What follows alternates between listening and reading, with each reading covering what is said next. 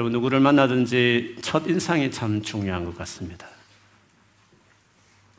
외모로 풍기는 인상도 있지만 뭐 면접이라든지 인터뷰 같은 경우에는 그 짧은 시간에 자기를 잘 이렇게 소개하는 것이 중요합니다. PR이 정말 중요한 것이죠. PR이라는 이 영어가 무엇의 약자인지 혹시 아십니까? 아시죠? 다 영국에 사시는 우리 그걸 기본적으로 다 아는 것.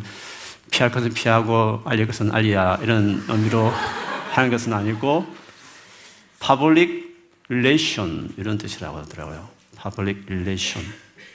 그러니까 대중을 향해서 많은 사람을 응하여 관계 맺는 관계 맺기엔 자기 소개 이런 의미로 했던 것 같습니다.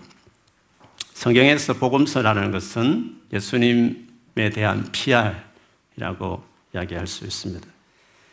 근데 예수님에 대해서 유독 성경에 네 권이나 네 권이나 예수님에 대해서 소개하는 책으로 기록되어 있습니다. 되게 두껍죠.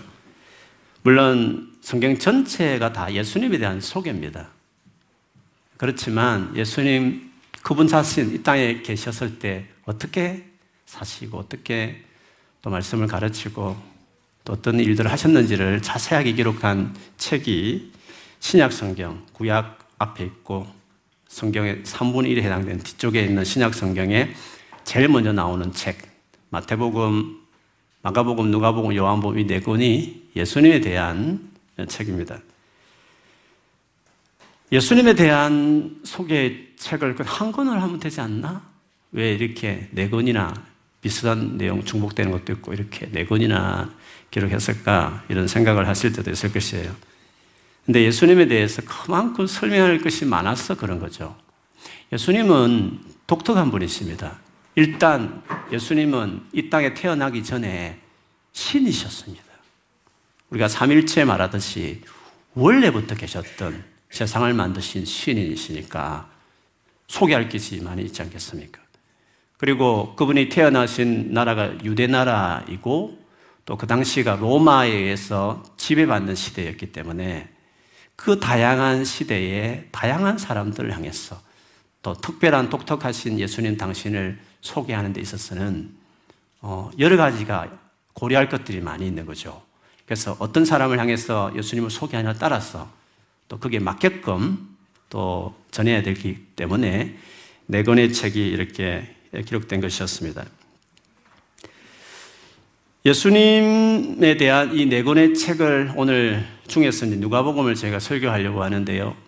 어, 누가복음 전에 먼저 다른 복음서와 이 누가복음이 어떤 어, 차이가 있는지 또 어떤 목적에서 이것들이 어, 기록되었는지를 조금 설명하면 여러분이 복음서 읽을 때 좀 도움이 되실 것 같습니다.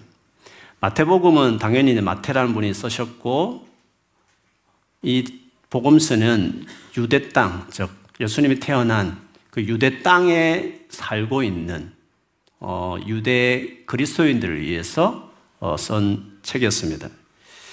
주로 이 마태복음을 통해서 말하고 싶은 것은 예수 그리스도는 바로 우리 유대인들이 우리 이스라엘 사람들이 옛날부터 하나님께서 보내줄게 하셨던 메시아가 바로 이 예수시다. 이것을 유대인들에게 소개할 목적으로 이 책을 썼습니다. 그래서 유대인들에게는 중요한 것이 족보이기 때문에 마태복음의 시작은 족보로부터 이분이 예수님이 바로 그 당시에 구약의 쭉 메시아 계, 그 계열에 해당되는 진짜 그 기다렸던 메시아다. 그것을 말하기 위해서 그것이 나옵니다. 그리고 유대인들은 또 율법을 중요하게 생각하고 그걸 가르치는 것을 중요하게 생각하잖아요. 랍비를 존경하고. 그러다 보니까 마태복음은 다른 복음사 다르게 예수님의 가르침을 잘 모아놔서 중간중간에 이렇게 가르침을 모아서 주제별로 이렇게 정리해 놨습니다. 그래서 마태복음은 유대인들이 그렇게 중요하게 생각하는 모세오경을 본받아서 다섯 개 스트럭처로 마태복음이 구성되어 있고 그 보드가 갈림길이 말씀으로 이렇게 하나하나 나누게 되어 있는 것으로 구성되어 있습니다. 마가복음은 마태복음과 좀 정반대로 팔레스타인 밖에 있는 그리고 유대인이 아닌 어, 다른 이방 사람들, 유대인 아닌 로마 어, 치하에 있는 많은 시민들에게 대중들을 향해서 마가가 로마에서 쓴 예수님에 대한 소개입니다. 그러니까 전혀 유대적인 배경이 없는 그들에게 유대 땅에 나타나서 십자가에 죽으신 이분이 온 인류의 구원자며 하나님의 아들이라는 것을 소개할 목적으로 어, 마가가 기록한 것이었습니다. 당연히 구약의 성경 구절도 나오지도 않고 주로 대중들이 관심이 있는 하나님 아들, 신의 아들이라고 말할 수 있는 기적들을 예수님의 주로 행위, 행적들을 중심으로 마가복음을 기록했습니다. 당연히 그래서 이제 가르침이 없다 보니까 짧죠. 그리고 시기적으로 마가복음이 제일 먼저 기록된 복음서라고 많이들 말합니다. 누가복음 좀 이따 설명하고 요한복음은 요한복음은 역시 유대인들을 대상으로 쓴 책인데요. 다만 이들은 마태복음처럼 그 본토에 유대 땅에 살고 있는 유대인들이 아니라 로마 전 지역에 흩어져 있는 쉽게 말해 이민가 있는 거기서 오랫도록 살았어. 유대인이지만 사실 헬라 문화나 그 로마 문화와 로마 정치에 도 익숙한 유대인들을 위해서 쓴 책입니다. 그래서 이들을 위해서 요한복 요한은 예수께서 단순한 유대 땅에 있던 조그만 거기서 있는 정도의 하나님이 아니라 글로벌한 아니 온 우주를 다스리시는 만드신 하나님과 동등하신 영원 전부터 계셨던 하나님의 아들 신으로서의 그 대단하신 신적인 존재로서의 예수님을 어차피 소개하는 것으로 요한복음이 기록되어 있습니다. 전 우주적으로 다스리시는 하나님 아들이심을 이야기하고 하나님과 하나님 아버지와 동등하신 어, 하나님으로 소개하는 것입니다.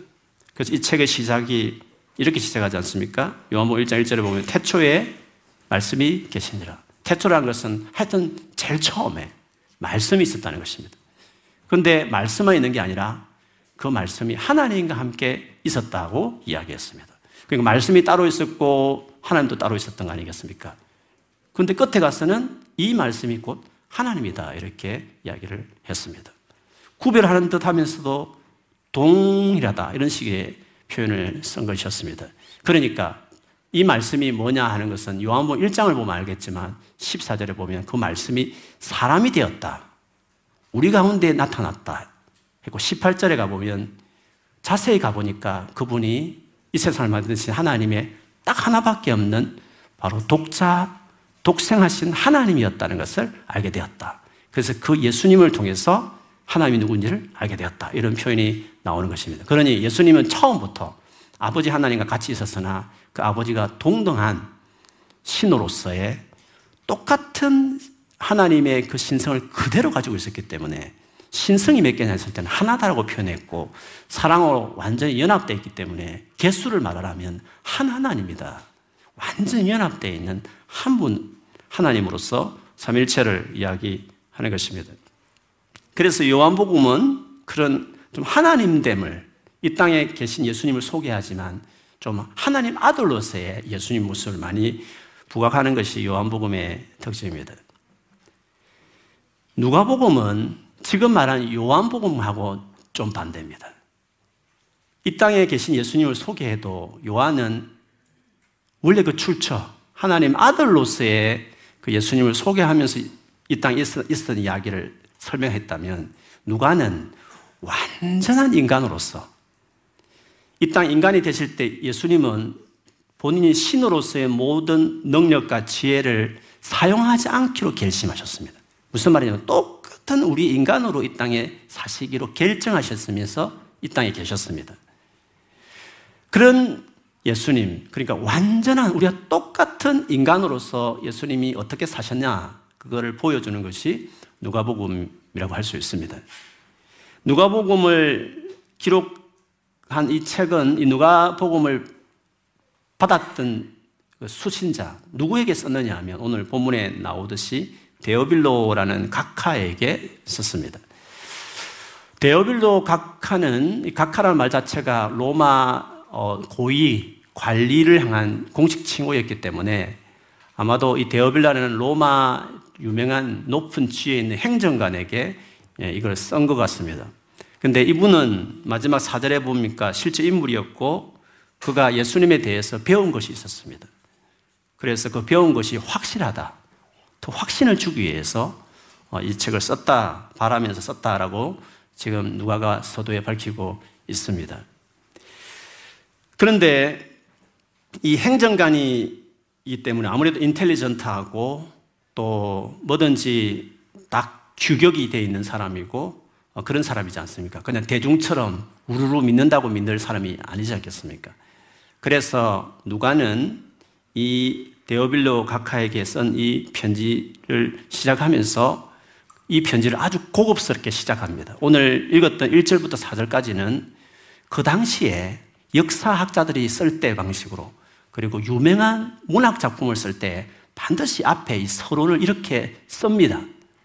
왜 쓰는지, 어떻게 시작됐는지를 밝히죠. 그래서 같은 헬라어지만 누가복음의 헬라어는 되게 고급. 우리로 하면 왕실에 서는 영어 있지 않습니까? 시장통에 서는 영어 말고 왕실에 서는 영어처럼 그런 아주 고급 헬라를 한 문장으로 쭉 이렇게 쓸 정도. 왜냐하면 대상이 아주 높은 인텔리전트한 로마 행정관이었기 때문에 그렇습니다. 그래서 서두에 내가 왜 이 복음서를 쓰는지, 무엇을 목적으로 쓰는지 이것을 소개하는 것이죠.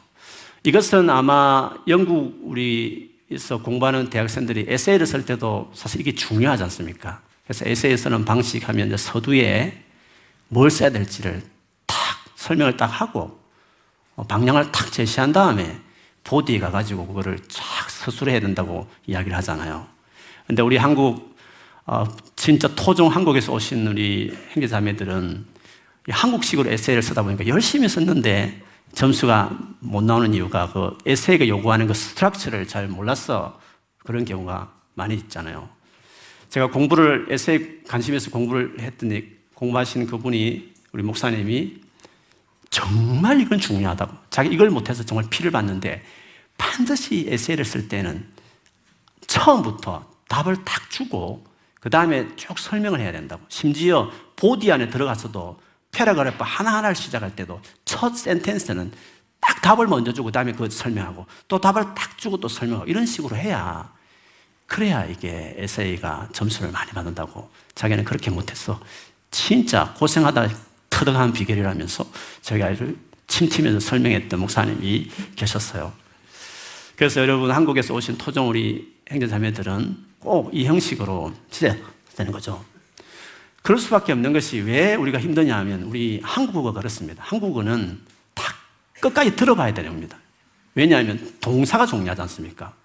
집으로 나가라 했는지 들어와라 했는지 끝까지 들어봐야 알 수 있는 실컷 들었지만 마지막 못 들으면 그 아무것도 이해 못한 거지 않습니까?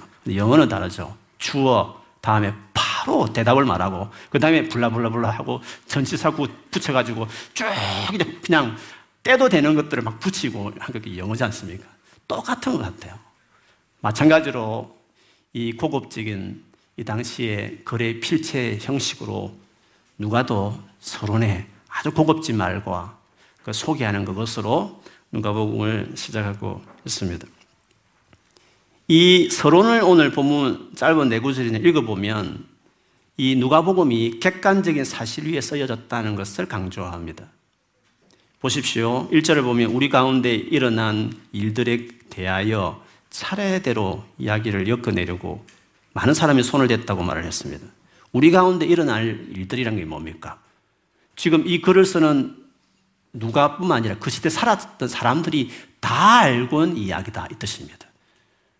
100년 지나고 나서 예수님에서 적으면 그 알 게 뭡니까? 거짓말 치든지 가장 치든지 그 속일 수 있는 거 아닙니까? 그러니까 코란이든지 다른 책들은 다 뒤에 썼기 때문에 모르는 것입니다. 그런데 성경은 예수님 시대에 있었던 사람들이. 예수님 무슨 말 했는지, 어떤 일 했는지, 목격자들이 그대로 있는 시대. 이절에 보면 그 목격자들이 있었고 그들이 전파했는데 그 모든 것들을 다 전해 듣고 그걸 참조해서 그리고 그 많은 사람이 살아있는 시대에 복음서를 썼다는 것이죠. 그렇게 보면 성경이란 것은 그냥 지들이 믿으니까 신화처럼 지어냈다는 게 아니라 객관적으로 조금만 살펴보면 성경이라는 이 책이 하나의 말씀이란 걸 믿지 않더라도 얼마나 역사적으로 신빙성이 있는 역사 문서로는 세상의 어떤 역사 문서보다도 신빙성이 있고 객관적인 책이라는 것을 알 수 있습니다. 마가복음이 제일 먼저 기록됐지만 누가복음 같은 것만 해도 좀 연대 측정이 다르기도 하지만 AD 60년대에 썼다고 합니다. AD 60년이라면 예수님이 성천하시고 나서 30년도 안 됐을 때 써져졌다 이 뜻입니다. 처음이야 성경책이 필요 없죠. 제자들이 다 있었으니까. 그런데 이제 퍼지기 시작하면서 제자들 손길이 미칠 수 없으니까 책을 기록할 필요가 있었던 거죠. 그래서 예수님이 성천하신 지 30년이니까 이미 많은 사람들이 예수님에 대한 글을 봤을 때 이게 진짜인지 거짓인지 단번에 검증할 수 있는 자신감 있는 거짓말 칠 수 없는 책으로서 복음서기, 복음서가 기록된 것이었습니다. 그래서 이 책이라는 것이, 성경책이라는 것이 누가 봐도 그만큼 신뢰할 만한 document, history document라는 것을 알 수 있습니다. 그래서 성경에 대해서 논란할 때 자신있게 우리가 자신감 가지고 이야기할 필요가 있는 것입니다. 특별히 1절, 2절은 누가가 이 책을 쓰기 전에 여럿이 예수님에 대해 기록했다는 내용이었고 3, 4절은 본인이 그 대열에 어떻게 끼어들었는지를 이야기하는 것입니다. 3절을 보면 그런데 존귀하신 데오빌론이 나도 모든 것을 시초부터 정확하게 조사하여 보았으므로 각각께 그것을 순서대로 써 드리는 것이 좋겠다고 생각하였습니다. 모든 것을 처음부터 정확하게 조사를 했다고 말을 했습니다. 여기 조사한다는 말을 영어로 investigate 되어 있는 것처럼 이거는 여간의 단어가 아닙니다. 그냥 적당히 자로 뒤지는 정도가 아닙니다. 원어로 보면 의사가 환자를 치료할 때 병명을 밝히고 수술할 때 신경 건드리지 않게 면밀하게 잘 살펴서 치료를 해가는 그 과정을 쓸 때 이 단어를 쓴 것입니다.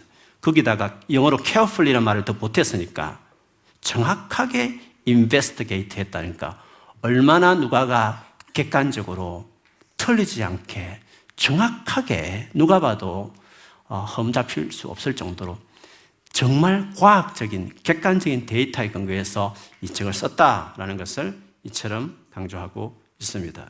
그래서 다른 어떤 복음서보다도 누가복음은 진짜 객관적인 과학적인 정확한 예수님의 모습을 잘 그리려고 했던 책이라고 할 수 있습니다. 가끔 우리는 생각, 그런 생각합니다. 예수님 진짜 모습은 어떤 모습이었을까? 진짜 예수님 모습은 예수 영화에 나오는 그 모습일까? 진짜 인간, 인간으로 사셨던 예수님은 어떤 모습으로 살았을까? 궁금할 때가 있지 않습니까? 그 모습을 가장 잘 보여주는 책이 바로 누가복음이라고 이야기할 수 있습니다. 마태복음은 좀 가르친 선생 같은 느낌이 들고 마가는 기적을 일으키는 대단 미러클을 일으키는 권능의 존재로 보이고 또 요한복음은 어떤 신적인 존재로 그려졌다면 누가는 진짜 우리가 똑같은 인간으로서 어떻게 사람을 대하고 어떻게 관계를 맺고 어떤 행동을 했고 하는 것들을 누가가 잘 보여준다고 이야기할 수 있는 것입니다. 요한복음은 다분히 좀 글로벌하게 살아가는 사람, 유대인들이 있었기 때문에 철학적이고 그 당시 유행하는 철학의 어떤 단어를 빌어 쓰면서 이렇게 어, 넓게 그리고 있는 것이라면 누가는 아주 현실 속에서 우리 일상의 이야기를 하면 디테일하게 인간으로 사셨던 하나님 아들 예수의 모습을 자세하게 연대기적으로 아주 역사적으로 기록한 책이어서 인간 예수님을 정확하게 보고 싶으면 누가를 누가복음을 보면 좋을 수 있습니다. 그래서 이것이 누가복음의 특징이기도 하죠. 다른 어떤 냄새보다 인간 냄새가 많이 나는 책이기도 합니다. 그래서 자세히 누가복음 읽어보면 진짜 예수의 모습이 무엇인지를 우리가 찾을 수가 있는 것입니다. 근데 진짜 예수님 이 땅에 어떻게 살았나 진짜. 진짜 예수님은 도대체 어떤 인격자 인격을 가진 분이신가? 어떻게 사람을 대했는가를 누가복음을 자세히 읽어보면 역시 누가복음만의 특징이 두드러지게 나타납니다. 그거는 진짜 사람을 사랑하셨다. 진짜 사람을 사랑하신 그런 구원자의 심을 누가 보면 잘 보여줍니다. 왜냐하면 이 책에 등장하는 많은 인물들 보면 다른 복음서와 다르게 두드러진 특징들이 있습니다. 그 당시에 세상에서 소외받았던 인권이 유린되는 수많은 대상들이 주목을 받고 있고 그들 인간 대접을 받고 그들이 사랑을 받고 있고 그들을 주님께서 메인 액터처럼 그의 모든 비유든지 가르침이든지 행위에 등장하기 때문에 그렇습니다. 예를 들면 여러분 선한 사마리아인 같이 유대인들이 무시했던 사마리아인을 중요하게 등장시킨 비유라든지 이방인들, 노예들, 여성들, 아이들, 가난한 사람들, 그리고 유대인들이 반역자 여겼던 세리 출신 사교든지 세리들, 그리고 세리와 바리새인 기도에서 나오듯이 이 세리들을 중요한 믿음의 사람으로 마구 등장시키는 누가복음 필체를 보면 얼마나 약한 자들에 대한 관심과 사랑을 가지고 계신 예수님이셨는지를 보여줍니다. 그래서 누가복음의 보통 주제 선구처럼 읽혀지는 누가복음 19장 10절에 보면 그 느낌을 이렇게 잘 살리죠. 인자가 온 것은 인자는 예수님입니다. 인자가 온 것은 잃어버린 자를 찾아 구원하려 함이니라 했습니다. 잃어버린 자. 세상 사람들 보기에도 잃어버렸다고 말할 만한 그런 많은 자들을 찾아가셨다. 그리고 그들을 구원하러 내가 왔다라고 당신의 정체성을 이렇게 밝혔습니다. 온 우주에 가장 영광스럽고 높으신 하나님 아들 예수께서 당시에 사람들 속에서도 가장 추하고 약하고 소외받고 손각지 받던 사람들을 사랑해서 가까이 하셨다는 것입니다. 그들을 사랑해서 같이 울고 아파하는 친구로 사셨고 그리고 마침내 그들을 대신해서 십자가에 돌아가신 그들을 향한 구원자였다는 것을 설명하고 있습니다. 그러니 누가복음이 다른 복음서보다도 더 두드러지게 강조하고 있는 부분은 값없는 은혜, 정말 사랑받을 수 없는 자격 없는 그런 많은 사람들을 얼마나 사랑하고 은혜를 베푸는가 놀라운 값없는 은혜를 잘 설명하고 있습니다. 이것이 제가 누가복음을 설교하려고 하는 가장 큰 중요한 이유 중에 하나입니다. 런던에 제가 15년을 사역하면서 우리 많은 성도들도 보고 특별히 우리 많은 형제자매들, 청년들을 접하면서 한국에 있는 성도들과 청년들보다 정말 마음이 아픈 사람들이 너무 많구나. 어떤 정신적인 고통으로 겪는 사람도 훨씬 더 런던의 사람, 우리 형제자매들이 너무 많구나라는 것을 좀 많이 느낍니다.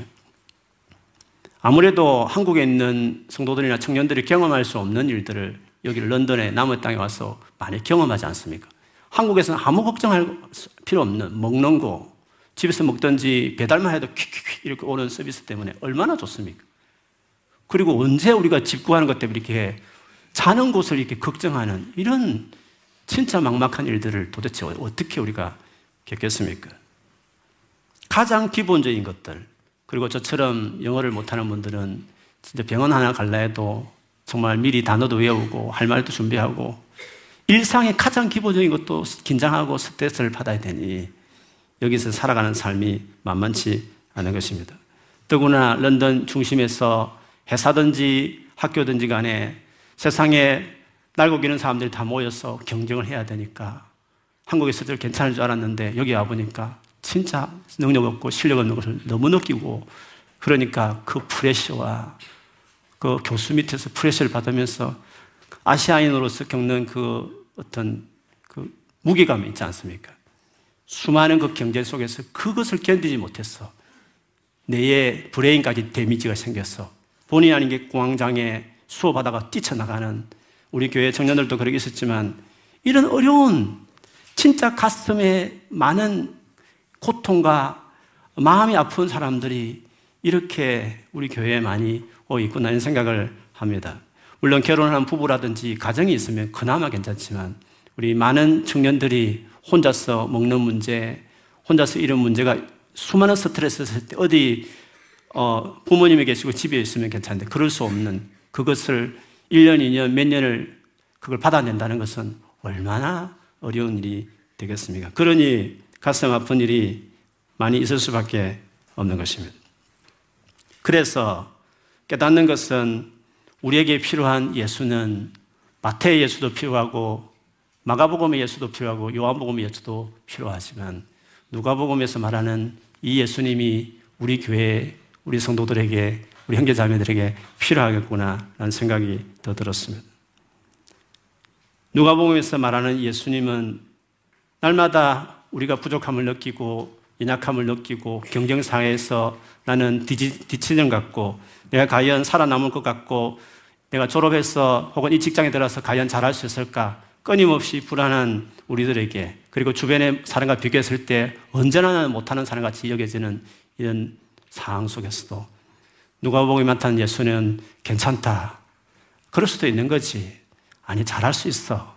너는 귀하고 소중해.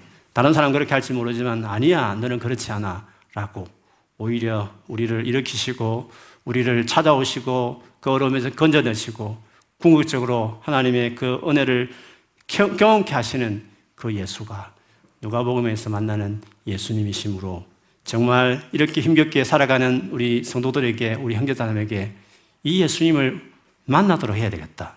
경험하도록 해야 되겠다는 마음에서 누가복음을 설교하기로 결정한 가장 큰 이유입니다.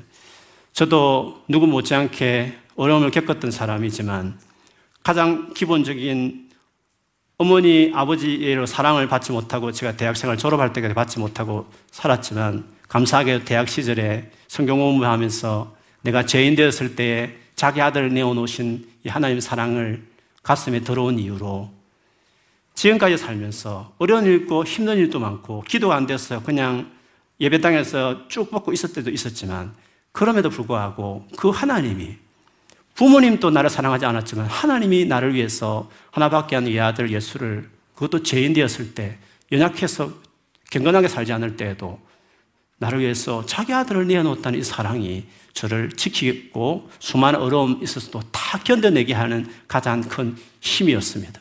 상대적으로 남들보다 더 연약하고 부족하고 어려움을 많이 겪지만 누가복음에서 말하는 예수, 가난 약하고 연약한 자를 찾아오시고 사랑하시고 어루만지시는 예수를 만나기 시작하면 지금 어려움도 견딜 뿐만 아니라 앞으로 어려움도 견뎌낼 수 있기 때문에 이 예수님, 누가복음에서 말하고 있는 이런 예수님을 꼭 우리가 소개하고 싶은 마음이 듭니다.